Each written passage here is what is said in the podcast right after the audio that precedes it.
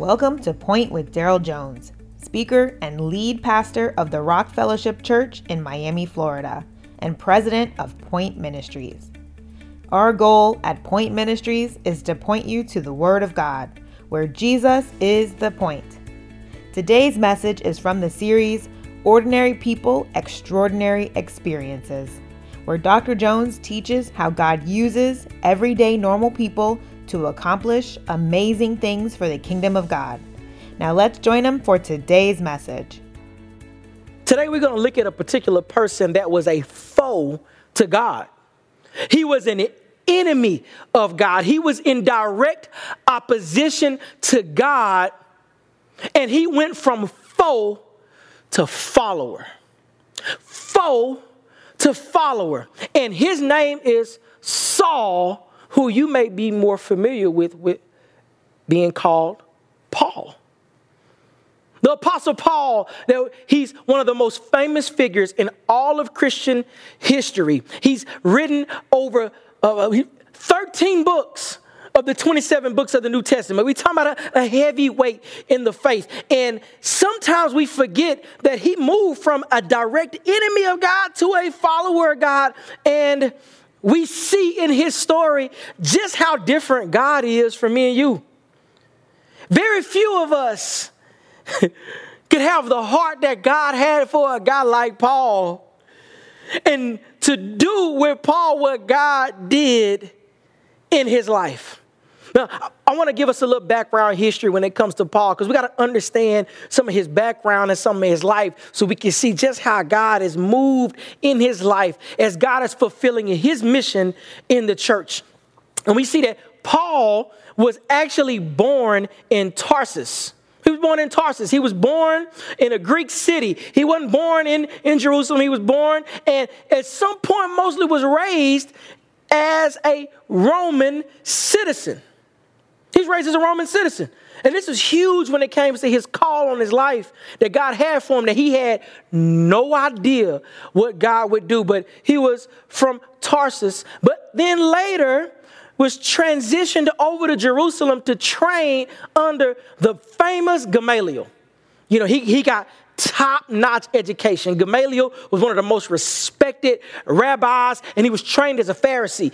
Some of the old records show that Pharisees, at minimum, had memorized the five books of Moses. So that's Genesis to Deuteronomy. Some even speculate that he may have even memorized the whole Old Testament, the whole of the Hebrew Bible. That is magnificent.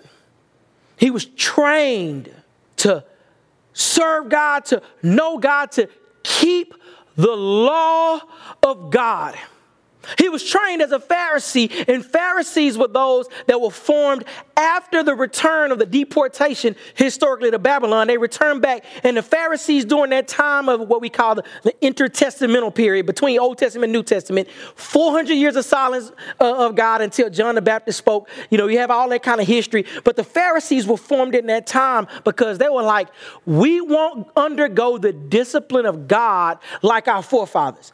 Our forefathers and our ancestors were disobedient to God, and God took him out the land just as he promised in Deuteronomy.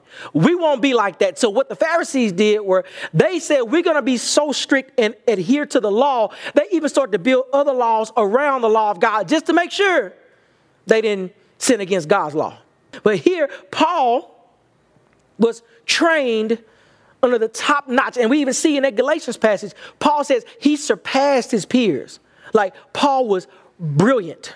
Paul was brilliant, but I'm calling him Paul because he's really Saul growing up. His name is Saul. And we're introduced to Saul for the first time in Acts chapter 7. And I want us to read how he's introduced to us in Acts chapter 7, starting at verse 58. The text says, They dragged him out of the city and began to stone him. And the witnesses laid their garments at the feet of a young man named Saul. We're introduced to Saul at the very stoning of Stephen. Now, let's, let's, let's paint this picture of what's going on here because we're seeing Saul being introduced now when the persecution of the church breaks out. Jesus has ascended back to the Father. He told them to go to the ends of the earth. They didn't go, they stayed. Then a great persecutor, persecution broke out against the church, and Stephen was stoned to death. And from there broke the great persecution, and Saul himself is introduced to us as participating full support in the straight up murder of Stephen. And why did they kill Stephen? They killed Stephen because he would not renounce his faith in Jesus Christ. They told him, quit talking about that Jesus, quit preaching about that Jesus, recant on all that stuff you're talking about. And he stood there and preached a whole history and was getting to the point of just how the forefathers and ancestors had kept rejecting the salvation of God. He's about to tell them, y'all are rejecting God's salvation in Jesus Christ. They stoned him to death. And Paul is there holding their garments in full support. And you may be sitting there like, Pastor, he just holding garments. Saul wasn't doing nothing. He wouldn't even throw a stone. Let's see how else he's described. Go, Acts chapter 8. Stay in Acts for a little bit. In Acts chapter 8, starting in verse number 1, it said, Saul agreed with putting him to death. On that day, a severe persecution broke out against the church in Jerusalem, and all except apostles were scattered throughout the land of Judea and Samaria. Devout men buried Stephen and mourned deeply over him. Saul, however, was ravaging the church. He says that he's ravaging the church. Saul is leading the charge in direct opposition to the salvation that the Father has provided. The creator of the heavens and the earth, the very God who gave the covenant to Abraham, who made a covenant with the nation of Israel to give them the land and be their God, he be their people, so that they may be a light to the Gentiles. That very God, Saul, is now working in direct opposition. He is God's enemy. And if you think that it was just about throwing people in prison, Saul went even further than that. Go in chapter 9, Acts chapter 9, and we're going to look at in verse 1. Verse 1 and 2. Acts chapter 9, verses 1 and 2, it says, Now Saul was still breathing threats and murder against the disciples of the Lord. He went to the high priest and requested letters from him to the synagogues in Damascus so that he would, if he found any men or women who belonged to the way, that's, that's, that's the followers of Christ, he might bring them as prisoners to Jerusalem. Now, if you think this is just Luke's record, Paul even gives his own confession he gives his own confession in Galatians 1 and Philippians 3 and 1 Corinthians 15. He was like, Look, don't get it twisted. I was a persecutor of the church, he was a direct enemy of God. See, God sees everything that Saul is doing, and then God's omniscience, Him being all knowing, in His sovereignty, nothing slipping through His fingers in his omnipotence, him being all powerful, he allowed Saul to do what he was doing up to a point because he wanted to use Saul in a special way so that the world may know truly who God is. He turned a foe into a follower, and instead of punishing Saul, instead of striking Saul dead, for his murder of innocent men and women because of their faith in Jesus Christ, he saves Saul. I want you to understand what was happening in his life. He's trained as a Pharisee. He, he, he's seen this guy. He's, this guy who was said to be Messiah was crucified on a cross. He hung on a tree. That is one who has received the curse of God. In his mind, no way that dude can be Messiah. Messiah would not be killed by the Romans. And of course, he would not receive the curse of the Almighty God being hung on a tree. No way. But when he met the resurrected Jesus, when Ananias came and explained the gospel, when, through this whole experience, he realized what occurred on the cross of Calvary that yes, Jesus did bear the curse on the tree. Jesus took on the sins of the world, and now he's commissioned and called Saul to now go take that same message that he was persecuting to take it to the ends of the earth, to take it to the Gentiles, to the kings, to the Israelites, to everybody that he can reach. This is a crisis of faith with him, and yet he has come undeniably face to face with Jesus. He has been saved, he has been redeemed, and he gets things going. He doesn't wait. Saul has went from a persecutor to now a proclaimer. He's preaching the gospel. He's proven. Remember, he's trained deeply in the Old Testament. He's going through, he's telling the Jews, Jesus is the one we've been waiting on. Jesus is the promised Messiah. And he's proven it to now the Jews that he used to serve. They're like, oh, we got to kill this dude. We got to do to him what he was doing to everybody else. And they lower him now. Now he's on the run for his life. But remember, he came face to face with the Lord. He understands the call on his life. He is fully convinced that Jesus is indeed the Messiah. So, what does he do after they say they're going to kill him? Let's look at Paul's words in Galatians. The one who persecuted the church is now proclaiming that very gospel and is bringing God glory. I stress this, family. You sitting here and you hating somebody and you want something bad to happen to them. They may be doing that very thing because God wants to step in in a way and transform their life so that He alone is glorified. You never know what God is up to. And we see right here, Paul did not wait. Saul did not wait. He didn't sit on the sidelines and say, let me, let me get ready. No, God called him to a mission and he got life on purpose and live that out. He didn't wait. He says, I didn't even wait to go to Jerusalem. Matter of fact, I was preaching for years. Then I finally went up there and I met Peter. We chopped it up. You know, I hung with him for 15 days. Yeah, now we know where, where he got uh, in First Corinthians when he started talking about the gospel and, and Jesus revealing himself to the apostles and all that. Now we see, oh, like he was hanging, he, he was chilling with Peter, but he was still hiding out because folk was scared of him. They couldn't believe. They couldn't believe God would save him. He was an undesirable. He was an undeserving. And no way God would do that for him. So he was hiding. But he wasn't hiding, hiding. He was kind of hiding. Just he's like, look, they ain't ready for it. But I'm gonna go. I'm gonna go to the people that don't hadn't heard the gospel.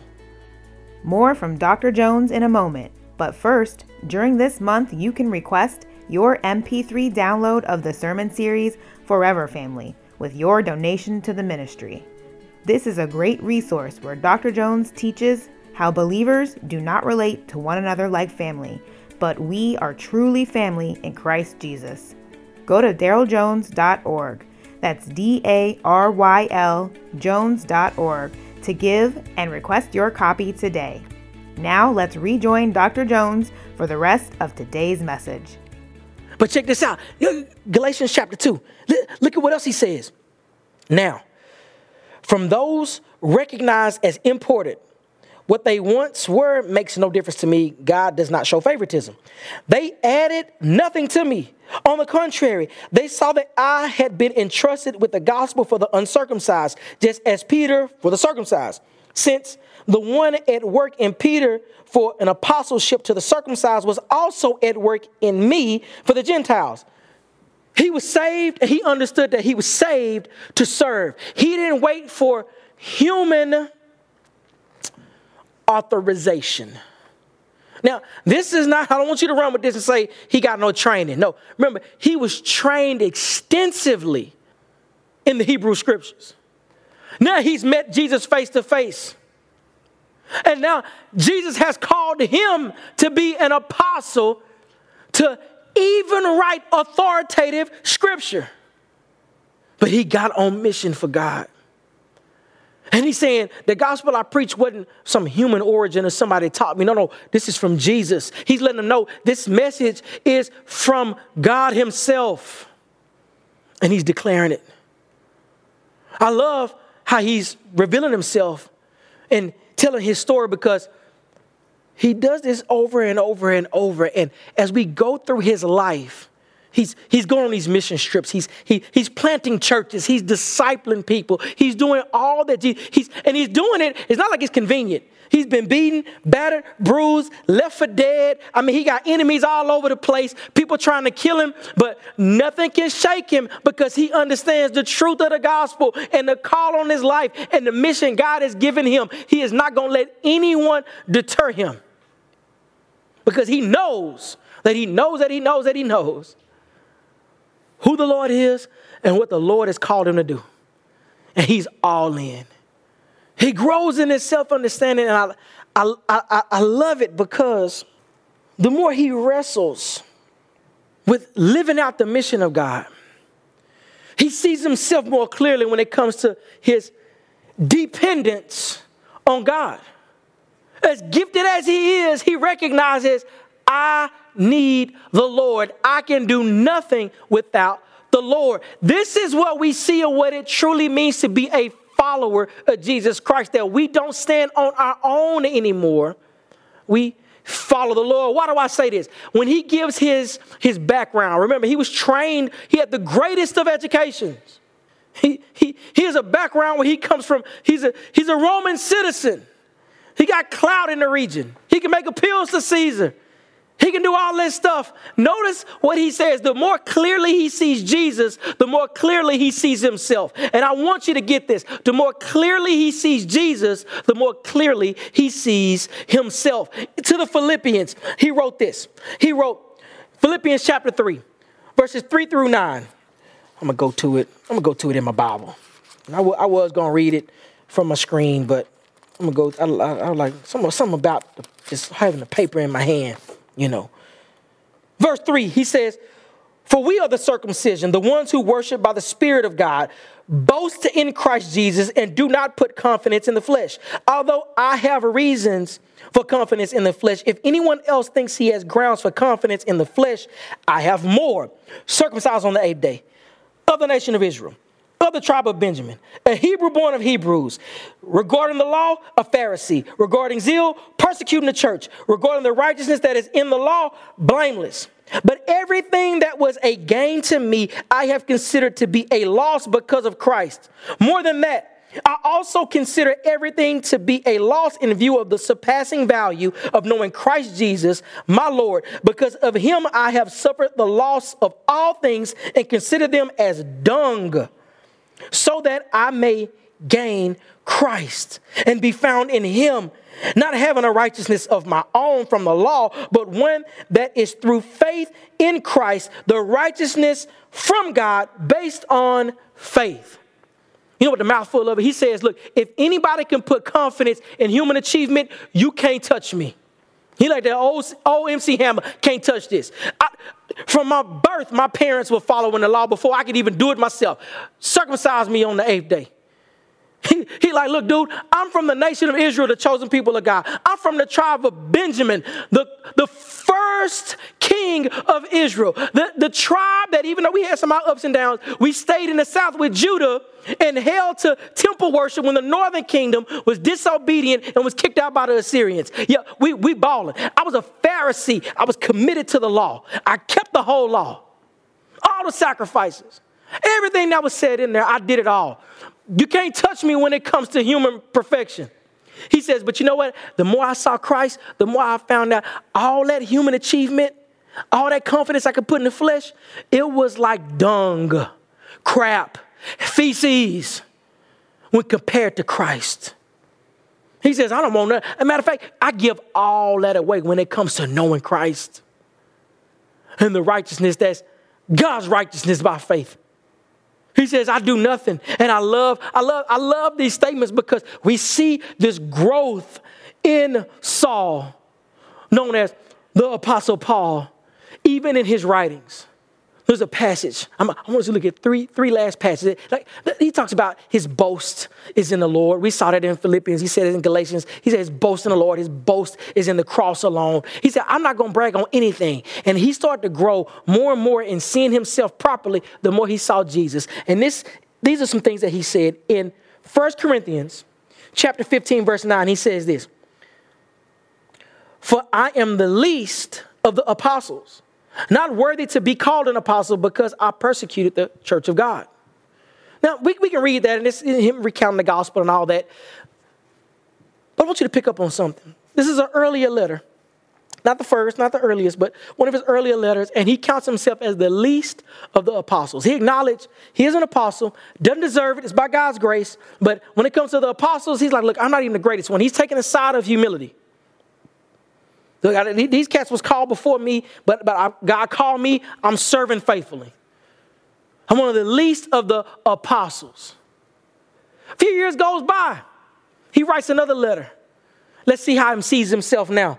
In Ephesians chapter 3, verse 8, he says, This grace, the mission to take the gospel to the Gentiles, this grace was given to me, the least of all the saints, to proclaim to the Gentiles the incalculable riches of Christ. He says, This grace, the call on my life to go out and take the gospel, you, you can't even count. We can't even measure the riches we have in Christ. He said, and he calls himself this. See, see, in his ministry, he was calling himself the least of the apostles. A few years goes by. Now he's calling himself the least of all the saints. He's looking at himself compared to the whole of the church now. He's not, he's not comparing himself to the apostles, the leaders. He's not looking at the church and he says, Look, I'm even the least when it comes to even all the saints. He says, I'm not better than you all. I'm no better. I'm no greater. I'm just serving my purpose. You have a purpose. He's letting them know, I don't even see myself as any greater. Matter of fact, I'm, I'm, even behind many of you all. I'm the least when it comes to the saints because I was an enemy of the gospel. I deserve nothing. It's all about God's grace. And as he gets closer to the end of his life, he writes to Timothy, 1 Timothy 1 15. This saying is trustworthy and deserving of full acceptance Christ Jesus came into the world to save sinners, and I am the worst of them. All saints. Do y'all see that? He went from least of the apostles, the least of the saints. I'm even the worst of sinners.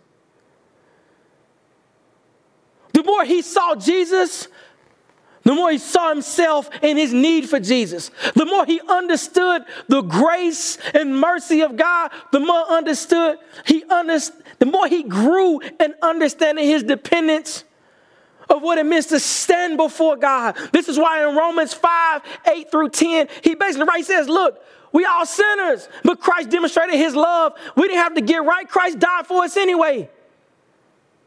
Then he says, He's reconciled us, He saved us from the wrath of God. And then he says, We were enemies, all of us.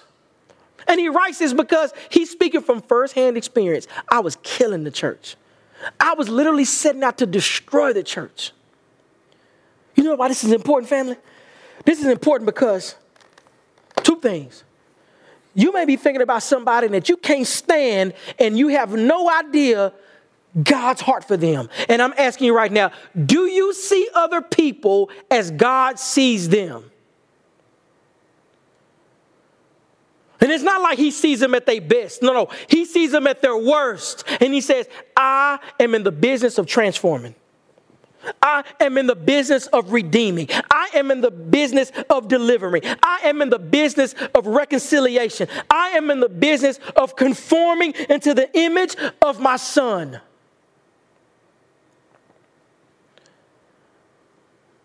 Let's look at this like a diamond. Let's turn it a little bit. You may be sitting here watching. You may be sitting here listening, and you think you're too bad for God to love you. You may think that you have done too many evil things. You've hurt people. You've, you, you have stolen. You've killed. You've murdered. You've aborted. You've been living sexually immoral lifestyles. You've been trafficking and selling people. You may be thinking that you've done so much evil, you are outside the boundary of God's love, His grace, mercy, and forgiveness. Let me tell you something. If God could save Saul of Tarsus, aka the Apostle Paul, let me tell you something. He's able to save you. So, right now, I'm asking you give him your life. See, right now, is the, the time is now to say yes to Jesus. As Jesus approached Saul on that road to Damascus, Right now, if you're listening, if you're watching right now, Jesus is saying, Here I am. I have paid for your sins. I am washing your sins away. Say yes to me. Trust me. Commit to me. You have eternal life, Jesus says. Come now. If you're sitting here, I'm inviting you right now. Say yes to Jesus. And my prayer is that you experience firsthand, like this foe who became a follower, Saul, aka Paul, that you experience and know for yourself the joy of the forgiveness of your sins, that you can walk in the joy and the peace only found in Jesus Christ, and that you may live out your purpose on this life with the guaranteed promise of eternal life with Him. Thank you for listening to Point with Daryl Jones. This was just one part from the series Ordinary People, Extraordinary Experiences, where we learn how God uses everyday normal people to accomplish amazing things for the kingdom of God. If this ministry has blessed you and you would like to partner with Point Ministries, please visit daryljones.org. That's D A R Y L Jones.org. Your financial generosity keeps us on the air, and we are grateful for your faithfulness. And remember, keep making Jesus the point.